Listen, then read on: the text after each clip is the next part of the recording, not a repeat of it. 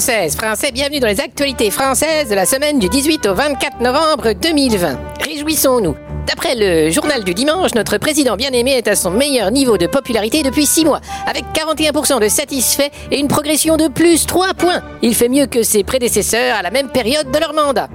Des bonnes nouvelles également sur le plan parlementaire, avec l'adoption de la loi de programmation de la recherche qui représente un investissement inédit dans l'histoire de notre pays. La ministre Frédéric Vidal s'est félicitée de ce texte qui, je cite, doit beaucoup au travail remarquable de la représentation nationale. Une représentation nationale qui a dû être protégée par nos vaillants CRS au moment de discuter de la sécurité des citoyens à cause d'un mouvement de journalistes militants séditieux d'ultra-gauche, heureusement remis à leur place par la bienveillance gazeuse de nos forces de l'ordre.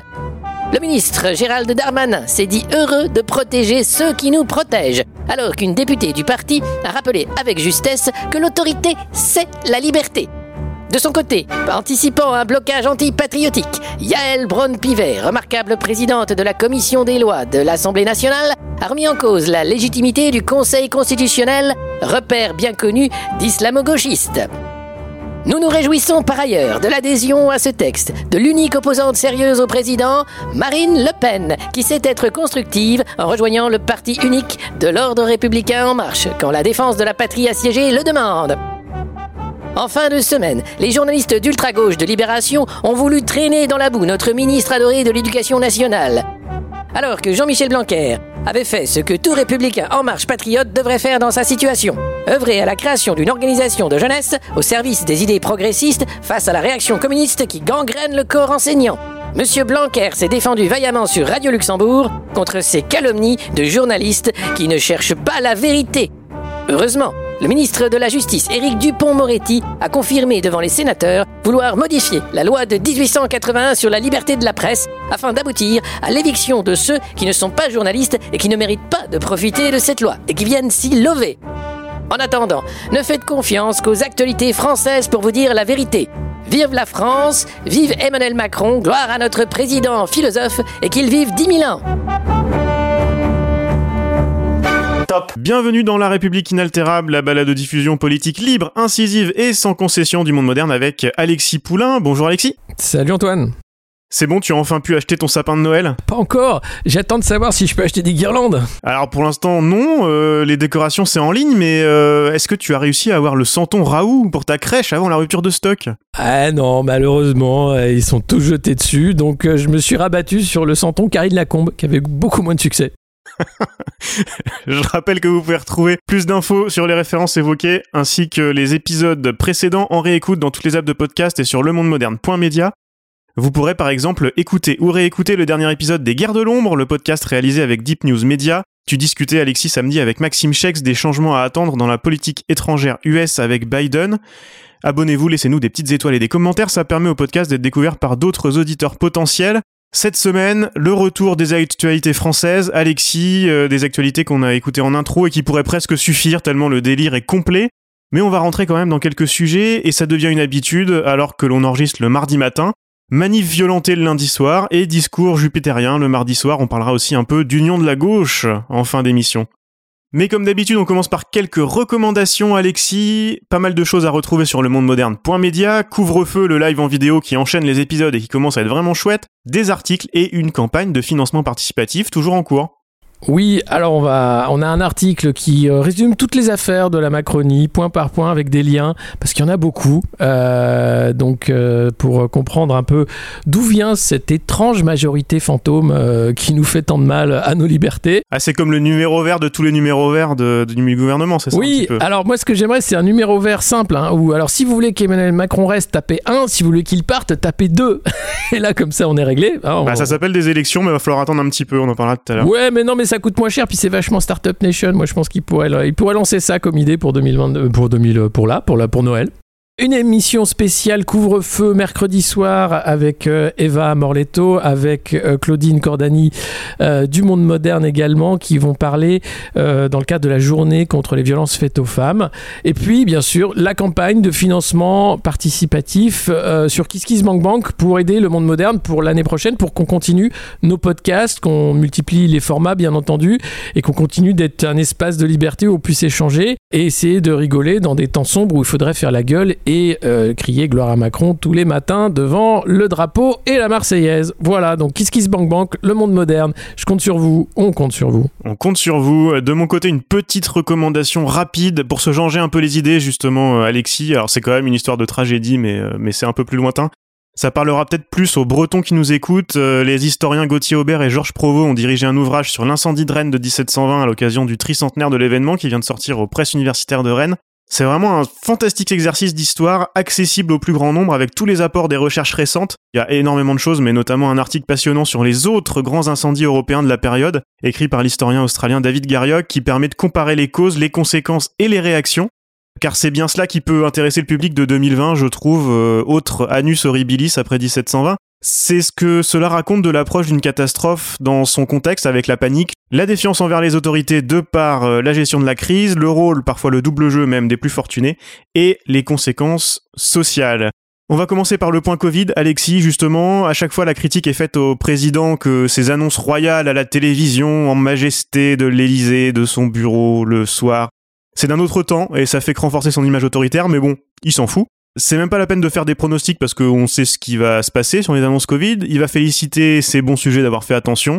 Il va décider tout seul de qui a le droit de bosser ou pas. Il va inciter à continuer à faire attention pour passer de bonnes fêtes de fin d'année. Oui, alors on va voir quelle sera la couleur du costume, s'il y aura un petit sapin derrière, un petit clin d'œil, hein, comme quoi c'est la saison des fêtes et donc il est sympa, donc il nous laisse sortir pour aller voir Mémé euh, pour Noël. Attention, gardez le masque parce qu'avec Mémé, il hein, ne faudrait pas qu'elle chope le Covid en plus du cadeau.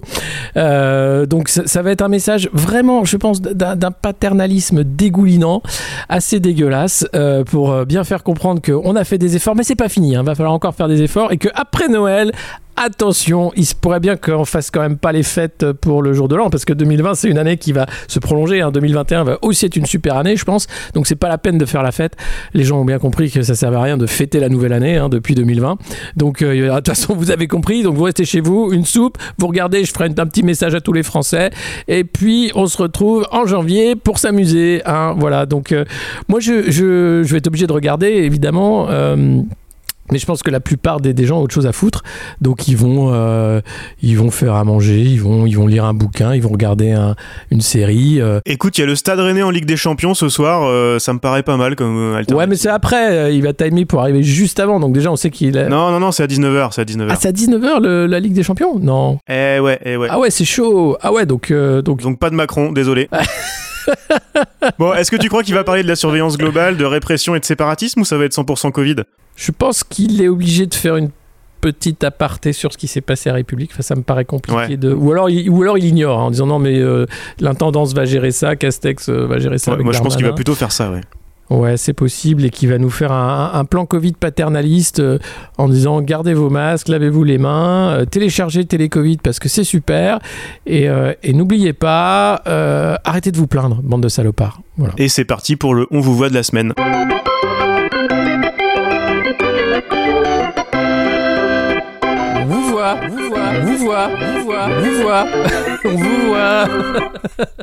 on l'a souvent dit, Alexis, au moment de la réforme des retraites, l'image de modernité disruptive et progressiste de Macron lui avait permis de proposer des choses que même Fillon n'aurait pas osé.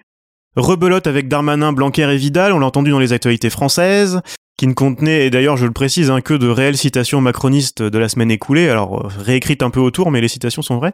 Ce gouvernement se retrouve quelque part entre Fillon et Le Pen, sans problème. Macron se cache derrière ses ministres et des soi-disant propositions issues des parlementaires. J'avais bien aimé cette histoire-là.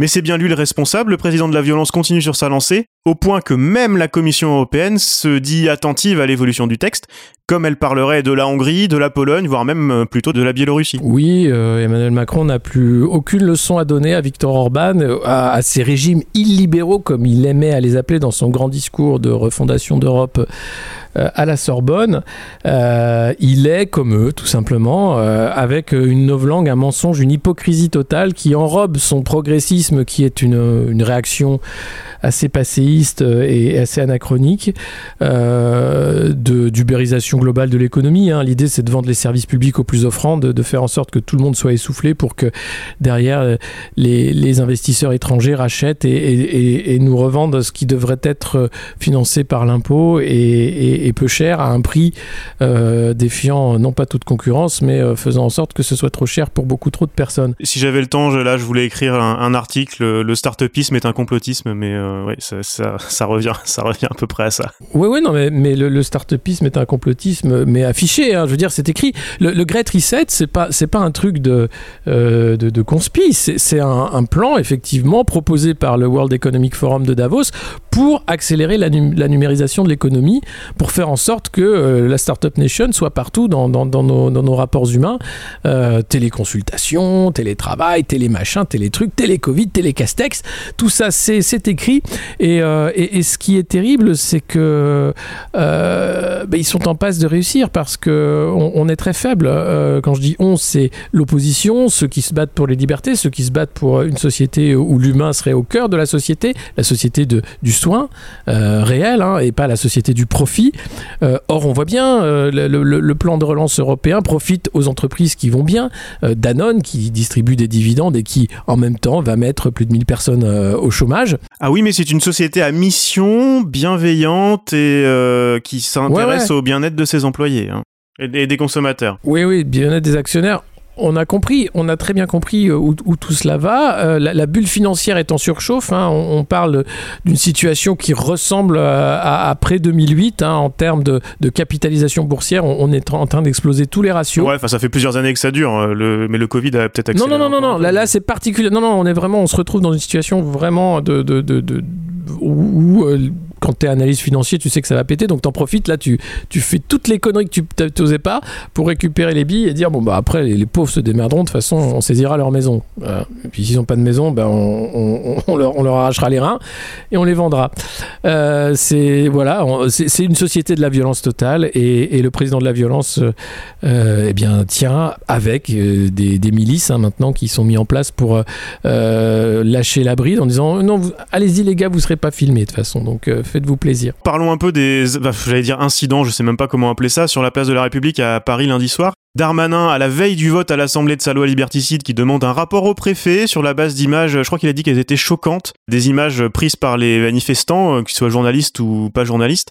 C'est du foutage de gueule complet. Des, des, Alexis, des flics qui tapent sur des migrants et des journalistes, c'est pas le bug qui veut nous faire croire, euh, pour reprendre le langage de la Startup non. Nation. C'est une fonctionnalité non, non, de la politique de ce gouvernement. C'est l'aboutissement de, de, ce qu'ils font depuis des années. C'est euh, la concrétisation de ce gouvernement de la violence. Je, je l'ai dit très tôt, hein, qu'il y avait des, une pulsion euh, dictatorielle dans la pratique du pouvoir d'Emmanuel Macron, le contrôle de l'image. Et puis maintenant, c'est passé à autre chose, c'est euh, le contrôle de l'opposition, des oppositions et de la presse libre. Euh, et donc, ne pas le voir, c'est être euh, complice ou, être idiot, euh, parce qu'aujourd'hui, et, ce n'est pas moi qui le dis, hein, Laurent euh, Bortolucci, qui est PDG de Line Press, qui en 30 ans de pratique de métier, a dit n'avoir jamais vu ça en disant que ce qu'il a vu à République, c'était que euh, les policiers ont violenté les journalistes, mais sur ordre, et qu'effectivement, c'était pas des, électrons libres qui étaient euh, qui, faisaient état de violence, mais que l'ordre était donné de n'avoir aucune pitié et de frapper. Rémi Buzine s'est fait euh, tabasser. Il y, y, a eu tout le monde manifestant migrant, tout le monde a été tabassé à, à, même ratio. Donc tout ça filmé, alors qu'on discute d'une loi qui empêcherait justement de filmer ou qui rendrait compliqué la diffusion de ce genre d'image si vous n'êtes pas journaliste journaliste. Et la question qui se pose, c'est pas, c'est que tout citoyen devrait pouvoir filmer, parce que c'est ça euh, l'équilibre des pouvoirs. C'est une des questions que j'avais, euh, que sur lesquelles je voulais te faire réagir ce matin, Alexis. Justement, j'en profite, je te, je te, coupe un peu, mais est-ce que la presse n'a pas fait une erreur d'ailleurs euh, les, les, semaines précédentes en se mobilisant contre cette loi de surveillance globale, en parlant de liberté de la presse uniquement? On en parlait un petit peu la semaine dernière, ça va bien plus loin. Les drones, les interdictions de filmer de les forces de l'ordre, c'est pas que bien la liberté sûr. des journalistes, c'est celle de tous les citoyens. Ça a permis aussi à Macron, Darmanin et Blanquer de dénoncer ces journalistes corporatistes qui ne cherchent pas la vérité et qu'ils attaquent depuis le début du quinquennat. C'était pas une erreur, ça? Mais c'est bien sûr que c'est une erreur. Aujourd'hui, le, le, le, problème, il n'est pas celui de la liberté de la presse. C'en est un. Mais il est au-delà, c'est-à-dire que c'est la concentration euh, des milliardaires dans les, médias, le fait qu'ils aient pu prendre des parts majoritaires dans tous les médias. Euh, si euh, on doit rendre la presse libre dans ce pays, il faut d'abord s'attaquer au cancer qui est l'actionnariat privé majoritaire d'industriels dans les groupes médias parce que c'est ça qui fait qu'on n'a plus une presse libre en France ou qu'elle ait une portion congrue et que c'est très difficile de faire son métier de journaliste. Donc déjà, Premier problème. Et puis, c'est pas euh, être journaliste, c'est pas parce que euh, la commission de la carte décide de donner la carte, parce que demain la commission de la carte donnera la carte peut-être sur critères politiques. En disant un bon journaliste qui a une carte, c'est un journaliste qui est content, qui, qui va manger à l'Élysée, qui va manger au Sénat, qui se tait, qui, qui, est bien gentil parce qu'il relaie la propagande d'État. Or, un journaliste, c'est tout sauf ça. C'est un pirate, c'est quelqu'un qui n'a pas. quand, je crois que c'est Aurore Berger qui n'a rien compris à ce qu'était le métier de journaliste, qui disait non, il faudrait une étude, il faudrait maintenant que les Hein. On peut pas être euh, euh, neurochirurgien comme ça, euh, s'improviser neurochirurgien, donc on peut pas s'improviser journaliste. Mais si justement, c'est tout le principe de ce métier, c'est que on est, on est auteur, on est, on est ce qu'on veut, et puis c'est le quotidien, c'est sa pratique du réel qui fait qu'on devient journaliste. C'est comme ça que que, que, que, vous avez les, les, grands journalistes. Et, la critique sociale est essentielle, et, l'engagement également est essentiel. Jaurès, c'est un grand journaliste. le, le, prix, non mais c'est un incroyable de voir l'absence de culture historique philosophique de ces gens qu'on appelle les Playmobil, qui sont finalement des, des, enveloppes vides, creuses, qui n'ont aucun recul sur ce que sont les, valeurs essentielles, ce que sont les, métiers de, desquels il parle, et qui voudrait qu'un bon journaliste soit un journaliste qui a fait une école, qui a un diplôme, exactement comme on crée un, bon start-upper. Hein. Tu as fait une école de commerce, tu as de la thune de famille, et puis tu crées ta fausse start-up qui a un produit financier. Non, un journaliste, c'est un pirate. Enfin, un bon journaliste, c'est un pirate. Et, ça, ça les emmerde. Si je comprends bien, bientôt, pour être journaliste, c'est comme pour être député pour avoir berger, il suffira juste de lécher les bonnes bottes. Mais c'est exactement ça. Pour eux, un bon journaliste, c'est un journaliste qui lèche les bottes, et d'une, et qui de deux relaie la propagande sans, sans coup. Faut voir, faut voir ce que fait le groupe Lagardère. C'est dingue. Le, journal du dimanche est devenu, enfin, ça fait longtemps que c'est la Pravda, mais là c'est une caricature. Chaque dimanche, on a droit à un sondage où Macron prend trois points.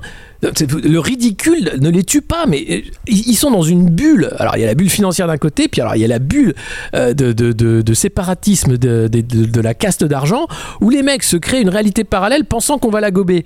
En disant c'est génial, on va faire des sondages, on va dire que Macron est génial, ils, vont, ils vont voir que du feu les cons, tu vas voir. Non, les cons, ils commencent à plus acheter vos journaux, à plus regarder vos télés et à aller chercher ailleurs. Et c'est pour ça, je remets une couche, la campagne de financement participatif du monde moderne, c'est important parce que vous savez que si vous voulez des médias indépendants, si demain vous voulez vous informer, il va falloir aller chercher du côté des médias indépendants. Et il y en a plein d'autres.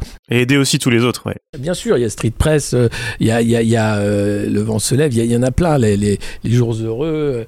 Euh, c'est important, vraiment, parce que derrière, c'est la démocratie qui est en jeu. Si on n'a plus que des journalistes de cours, des carpettes qui font du relais de propagande, on n'a plus de démocratie. Et on en parlait la semaine dernière, une partie de la presse de cours française a été choquée euh, par les comparaisons du New York Times entre le traitement de la presse par Trump et par Macron. Tu te souviens peut-être de l'article de Ben Smith? Mais en fait, ils savent de quoi ils parlent et, tout leur donne raison. Euh, ils s'enferment dans leur réalité alternative. Il y en a une que j'ai bien aimée aussi. Euh, tu, tu sors d'un plateau, je pensais que tu serais un peu plus énervé ce matin. tu sors d'un plateau avec euh, Sarah El Haïry, la nouvelle star montante des plateaux télé de la Macronie. Euh, c'est celle qui euh, diligente des enquêtes, des enquêtes administratives sur les associations qui l'ont... Tu sais, tu te rappelles qu'il l'avait invité à Poitiers et des jeunes n'avaient pas voulu chanter la Marseillaise sur son injonction. Alors c'était séparatiste. elle avait parlé aussi, elle avait expliqué qu'il suffisait d'un peu de de, volonté pour bien manger avec trois fois rien aussi la semaine dernière. Bon bref, elle est très très très mhm. forte. Elle expliquait face à toi sur Sud Radio ce matin que ce qui s'est passé place de la République, c'est l'état de droit qui s'exerce. Oui, alors c'était c'était euh, mardi matin effectivement, on enregistre là juste à la sortie du plateau, j'étais face à cette dame hein, qui est secrétaire d'État euh, qui euh, qui manie la langue de bois avec ce talent qu'ont les gens qui, qui, font de la politique depuis qu'ils ont 15 ans, hein, qui sont passés par les organes de jeunesse de tous les partis euh, et qui ne rêvaient que de ça, d'un Marocain, en, en, en, parlant toujours de leur engagement sur le terrain et, qui sont capables de sortir des énormités comme celle qu'elle m'a sortie ce matin en disant que finalement tabasser des journalistes c'est l'état de droit. Bon, je dis vous avez une vision particulière de l'état de droit. Hein. L'état de droit divin, ouais. Ouais, bah oui, oui, mais je crois qu'ils se rendent pas compte du, du du danger qui représente que justement ces personnes finalement dont, la parole est devenue euh, un galimatia, une novlangue qui n'a aucun sens. Hein. Euh, elle parlait de, compenser en parlant de l'école, en disant que l'école doit compenser euh, des trucs, enfin des mots qui n'ont pas rien à faire là-dedans. Hein. L'école, elle doit libérer, elle doit émanciper, elle doit, maintenant elle doit compenser. Bon, ok, bon. donc ce discours managérial qui, est devenu la norme hein, dans, cette majorité de, de, de, de, hauts managers de qui, sort de nulle part et qui, va repartir au néant d'où il vient, je pense, en 2022. Euh, est, grave parce que c'est devenu une sorte de norme et on devrait leur parler comme si c'était normal. Donc, j'essaye un peu de les réveiller, mais on voit bien. Alors, elle était choquée parce que, disons, posait une question quand même bizarre, elle comprenait pas. hein, comment vous pouvez dire une chose pareille? Je suis tout à fait contre. Euh, bah, comment je peux dire une chose pareille? Bah, Je suis désolé, pour moi, j'appelle pas ça l'état de droit. Mais euh, non, non, elle, est, rassurée. Elle pense qu'ils ils sont dans la, ligne de crête hein, de défendre les libertés. Et, évidemment, il faut de la sécurité hein, parce que c'est important. Vous comprenez, la sécurité, le terrorisme, tout ça, les séditieux. Euh, et il, ne voient pas, et c'est là où la bêtise joue tout son rôle, ils ne voient pas le mal qu'ils font euh, au principe de l'état de droit, de la démocratie et, particulièrement de, la République. Euh, pour eux, ils sont dans une tradition euh, classique. Enfin, et c'est là où tu te dis, mais en fait, il y a un truc qui va pas parce que les représentants de la nation sont loin de représenter la nation, très loin. Et autant ça que Aurore Berger dont tu parlais tout à l'heure, ou les députés qu'on a entendus dans les actualités françaises au début de l'épisode. En fait, il faudrait faire comme pour les numéros verts et la Startup Nation. T'as raison. Pourquoi on ferait pas un chatbot? Comme ça, la, le journaliste de Sud Radio, il pose sa question pareil. et hop, il a la réponse Ouais. euh, du chatbot Playmobil euh, LREM. On dégage l'Assemblée nationale aussi, on fait voter des chatbots. Et puis c'est Mais bon. c'est l'idée. Hein. Euh, Il, il veut réduire le nombre de députés. euh, l'idée, c'est de supprimer le Sénat. L'idée, c'est d'arrêter tout ça. hein. La, la démocratie, c'est chiant. Quand on a un mec aussi bon que Macron qui sait tout ce qu'il faut faire tout bien, ça sert à rien la démocratie. Donc le, le, le mec, il- et d'ailleurs, dans son programme de En Marche, il faut, il faut rappeler qu'il veut mettre en place avant 2022 euh, le vote électronique. Un truc qui est bidouillable à merveille à partir du moment où c'est tes amis qui sont les, les mecs qui font les logiciels euh, et, c'est dans son programme de 2017 hein. c'est Startup Nation le vote électronique. Donc si jamais ils nous sortent ça pour 2022 vous avez un mot d'ordre c'est vous faites aux machines de vote électronique ce que vous avez fait au radar pendant les gilets jaunes. Pareil ce sera très bien. Et, ce, et c'est ça la démocratie, c'est qu'à un moment, on doit refuser euh, leur, la manière insidieuse qu'ils ont de saper systématiquement les règles démocratiques dans ce pays. Et la, et la désobéissance civile, elle, est un devoir. Et, et c'est pas être séditieux que de désobéir. C'est qu'à un moment, quand on est raisonnable, c'est la voie de la raison. On ne peut pas obéir à des ordres qui sont ceux-ci. On ne peut pas croire que c'est la normalité. Aujourd'hui, on est en train de rentrer dans un, changement de régime qui dit clairement son nom. C'est le fascisme. C'est quand on tabasse des journalistes euh, et, qu'on s'en fout parce qu'on sait que derrière les lois sont en train d'être créées pour assurer l'impunité à ceux qui tabassent les journalistes, on est en train de créer le fascisme. Ouais, et idem du côté de Blanquer et de sa défense, dans le côté réalité alternative. Et ça me faisait un peu, sourire il y a quelques jours au départ de l'affaire de ce faux syndicat euh, de lycéens macronistes là. Les spécialistes éducation dans les journaux se demandaient combien de temps il allait pouvoir tenir avant d'avoir à démissionner. Mais c'est comme Trump, euh, jamais. Il assume, Jamais. puisque de toute façon, tout Non. semble très clair et bien documenté, mais il se cache derrière le complot de la presse pour amplifier quelque chose, je sais pas quoi. Ça a l'air super confortable, leur réalité alternative. Hein. Non, non, mais c'est pire que ça. Il y a une tribune qui est signée dans Atlantico. Euh, par euh, Aurore Berger, Claire Petit, enfin les meilleurs, euh, pour la défense de Jean-Michel Blanquer, où ces gens-là attaquent les journalistes de Libé et de Mediapart en, les, en, en, parlant de presse d'extrême gauche qui utilisent des méthodes fascistes. Voilà leurs mots. Hein. On parle de députés de la majorité qui sont en train d'attaquer la presse tellement ça pédale dans leur tête. Et ces gens-là défendent donc Jean-Michel Blanquer d'une manière génial parce que là c'est une défense, c'est un, enterrement en toute beauté. Hein. Mais, mais pour eux c'est normal d'attaquer les journalistes hein, en, en, les traitant d'extrémistes parce que derrière qu'est-ce qu'il y a? Il y a la loi Avia qui va revenir sur les discours de haine et on va dire que c'est plus du journalisme mais du discours de haine et on sait très bien comment ce qu'ils veulent faire. Donc c'est un agenda de censure de tous les canaux de diffusion possibles. C'est-à-dire qu'on va emmerder les journalistes qui font leur boulot partout en les traitant de haineux, de séditieux, de fascistes.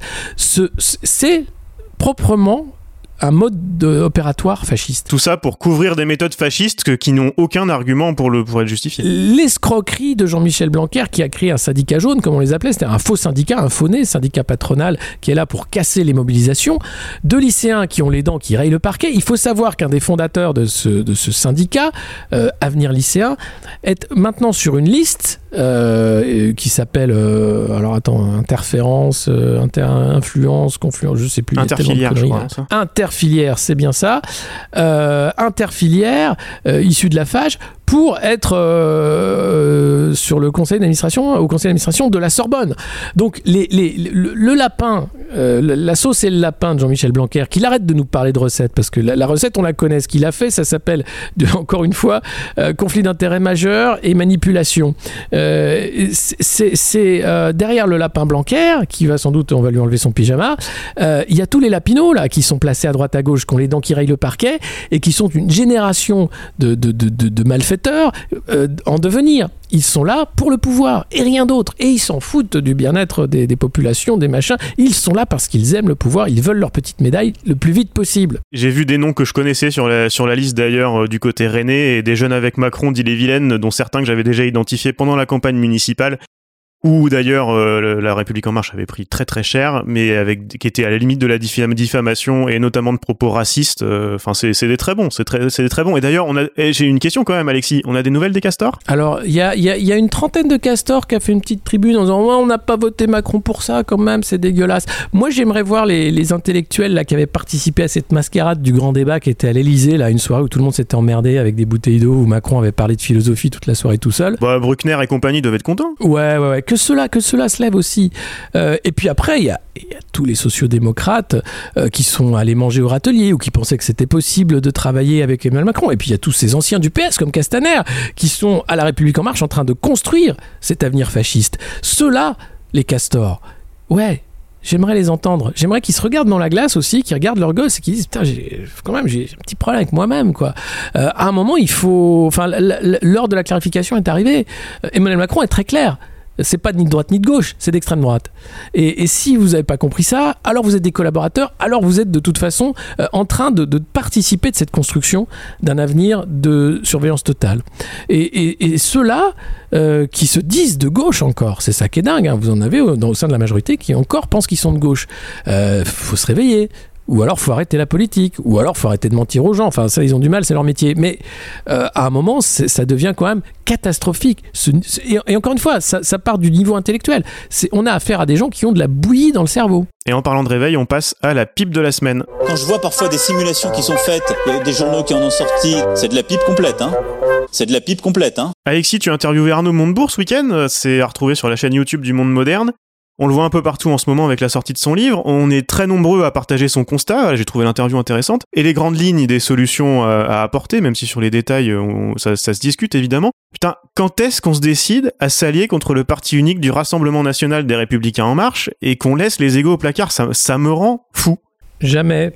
Euh, il faut savoir que là, c'est la danse du ventre des uns et des autres pour savoir qui aura le plus de pouvoir de nuisance pour faire perdre la gauche, un bloc de gauche au, présidentiel, sachant que la gauche, c'est difficile de la faire gagner en France. hein. Euh, et. euh, et puis, on est déjà dans la petite phrase, on est déjà dans la déclaration d'intention, on est déjà dans quelque chose euh, de l'ordre de la construction hein, d'une d'une geste personnel. Euh, moi, je me méfie de toute façon de tout ce qui vient du PS. Euh, clairement, hein, ils ont fait Macron, il y a eu Hollande, parle, ennemi, c'est la finance. Ouais, ouais. Et Arnaud Montebourg aujourd'hui est en train d'essayer de se faire oublier pour euh, avoir été un des ministres euh, Hollande et Valls. Ouais, D'ailleurs, ça m'a fait rire. Tiens, tu, tu le visais un petit peu. À un moment, tu lui as posé une question en disant ah, le retour des éléphants, Valls, Hollande, machin. Tu le visais un petit peu, non? Il a pas du tout, tout- pas du tout piqué le truc. Il avait pas, il s'est pas senti visé. Pas du tout, mais parce qu'il est en train d'essayer justement de se faire passer pour quelqu'un d'autre et de dire ah mais moi je suis pas comme eux, vous savez, moi je suis pas comme eux, j'ai fait du miel. Euh, Ouais, en disant euh, au bout d'un, au bout d'un moment, euh, c'est bien gentil de faire du miel, mais bon, quand tout devient si dangereux pour l'avenir de la France, Oui, faut arrêter de faire du miel et faut revenir, quoi. Oui, mais c'est ce que dit Valls. L'Espagne, c'est bien joli, mais là, mon pays est en danger, je reviens aussi. Enfin, tu vois, les, mecs, ils, sont- en retour perpétuel.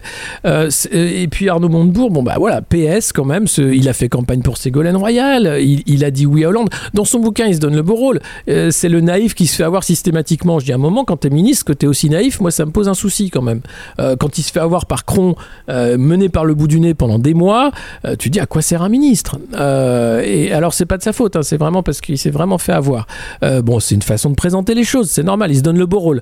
Euh, mais ça reste un young leader qui est passé par la French American Foundation. Euh, sur le mur de son bureau, il y a, le, petit carton d'invitation de la soirée à la Maison Blanche qu'il a passé là-bas. C'est un, des grands moments de sa carrière politique d'avoir été invité à la, Maison Blanche, tu vois, le, cœur de l'empire.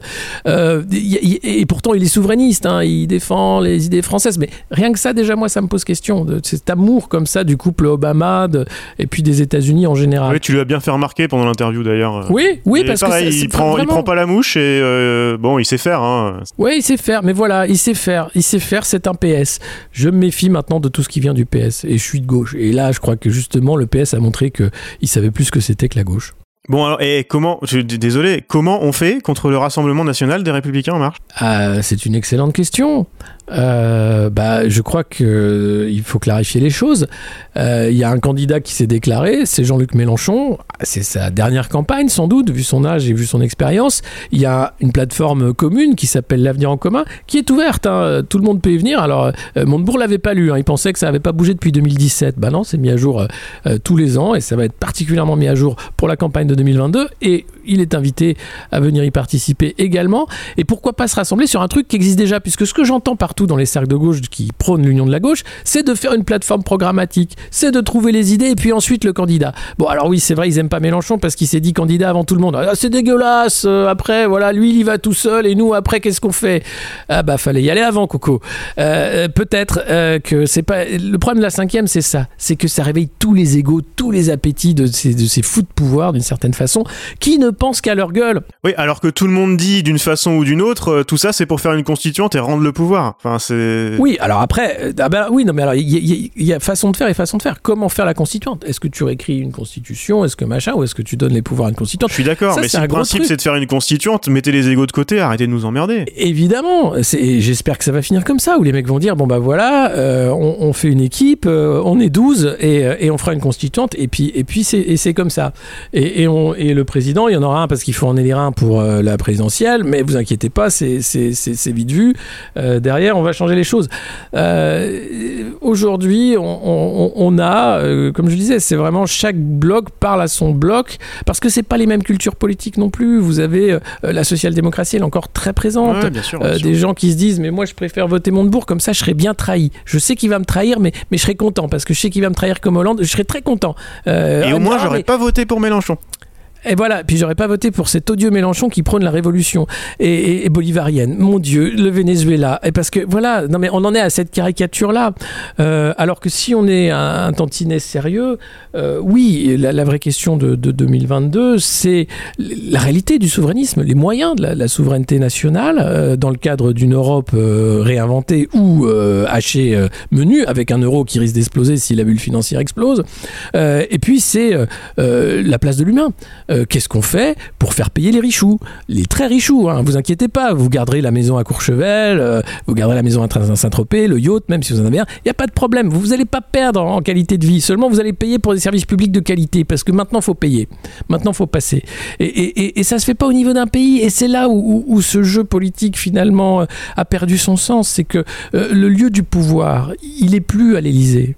Il est, est dans, les, bureaux, dans les officines des BlackRock, des fonds, des fonds internationaux, dans les salles de marché. Il est là le pouvoir. Et, qu'un politique, avec toute la bonne volonté qu'il a, si jamais il arrive et qu'il dit on va tout changer, il se prend le mur de l'argent dans la gueule et ça dure pas six mois. Et c'est ce qui est arrivé à Mitterrand euh, en, en 81. Donc euh, euh, il va falloir à un moment reprendre le pouvoir là où il est, au financier. Et ça se fera pas de la manière douce, je pense. Top.